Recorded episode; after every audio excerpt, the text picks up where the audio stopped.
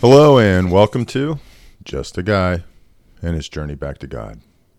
So, we're going from, we're in Romans chapter 9, and we go from, you know, a lot of happiness and excitement with chapter 8 to all of a sudden Paul shifts gears and he's like, My heart is broken. I'm so sad for my people because they don't know Christ. And it's really just a dramatic change in how this goes about. And then he covers off on some really tough con- con- uh, concepts. And that's re- basically the preordination and behavior of, of people, that God can make people choose certain ways to behave, and therefore they don't, they're not saved. So there's a lot there. There's a lot of challenges and issues, um, or a lot of heavy stuff in this in this chapter nine. So I think it's a good idea we approach God in prayer. Father, thank you. Thank you for caring about us, and thank you again for giving us your word and helping us to understand who you are, how you love us, and all that there is to know about you. So, Father, I lift up this time, I lift up this reading, and I just pray that you, Holy Spirit, you would guide us, that you would be by our sides, that you would be opening our hearts, our minds, and our spirits to what you have to say. Where there's ambiguity or even confusion, I just pray you'd give us peace and help us to, understand what you're saying, what is right, or to be comfortable with your ways are not our ways. We don't see what you see and that we can, you know, rest comfortably knowing that, yeah, maybe there's a little bit that we don't understand, and we can be faith, just rest in faith that you've got it all under control. So, Father, be with us as we read. I pray in Jesus' name, Amen. So, there are a number of topics in here, a number of points where it's just a little bit challenging for me, anyways.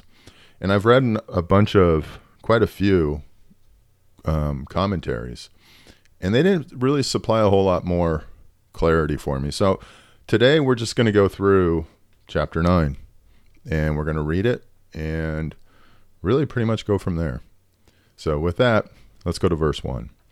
I speak the truth in Christ. I am not lying. My conscience confirms it through the Holy Spirit. I have great sorrow and unceasing anguish in my heart.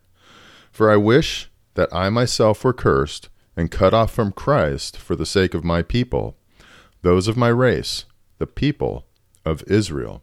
So it's interesting. Paul is he's just so distraught because the people of Israel, for the most part, aren't aren't believing in Jesus, and they're not seeing their Messiah, and they they truly hate Paul because Paul was a, a leader amongst them and he converted. He changed. He's considered a heretic. And they would kill him, you know, potentially stone him and whatnot for heresy. Yet he is so distraught that they are not turning to Christ, he would give up his own salvation in order for the people of Israel to turn. Verse 4 or theirs is the adoption to sonship. Theirs the divine glory, the covenants, the receiving of the law, the temple worship, and the promises. Theirs are the patriarchs, and from them is traced the human ancestry of the Messiah, who is God over all, forever praised. Amen. It is not as though God's word had failed, for not all who were descended from Israel are Israel, nor because they are his descendants, are they all Abraham's children? On the contrary, it is through Isaac that your offspring will be reckoned. In other words, it is not the children by physical descent who are God's children, but it is the children of the promise who are regarded as Abraham's offspring. For this was how the promise was stated At the appointed time I will return, and Sarah will have a son. Not only that, but Rebekah's children were conceived at the same time by our father Isaac. Yet, before the twins were born, or had anything good or bad, or had done anything good or bad, in order that God's purpose and election might stand, not by works, but by him who calls, she was told, The older will serve the younger, just as it is written, Jacob I loved, but Esau I hated. What then shall we say? Is God unjust? Not at all. For he says to Moses, I, I will have mercy on whom I have mercy, and I will have compassion on whom I have compassion. It does not, therefore, depend on human desire or effort, but on God's mercy. For Scripture says to Pharaoh, I raised you up. I'm sorry. I raised you up for this very purpose, that I might display my power in you, and that my name might be proclaimed in all the earth. Therefore, God has mercy on whom he wants to have mercy, and he hardens whom he wants to harden. So, this is really a, quite the, the debate in the church at times. And so, and again, in all the various commentaries I was reading, there's there's some with there's just a lot of different views. So let's just keep on going. Verse 19. One of you will say to me, then why does God still blame us? For who is able to resist his will? But who are you, a human being, to talk back to God? Shall what is formed say to the one who formed it, Why did you make me like this? Does not the potter have the right to make out of the same lump of clay some pottery for special purposes and some for common use? What if God, although choosing to show his wrath and make his power known, bore with great patience the objects of his wrath, prepared for destruction? What if he did this to make the riches of his glory known to the objects of his mercy, whom he prepared in advance for glory? Even us, whom he call, also called, not only from the Jews, but also from the Gentiles. As he says in Hosea, I will call them my people who are not my people, and I will call her my, my loved one who is not my loved one. And in the very place where it was said to them, You are not my people, there they will be called children of the living God. Isaiah cries out concerning Israel Though the number of the Israelites be like the sand by the sea, only the remnant will be saved.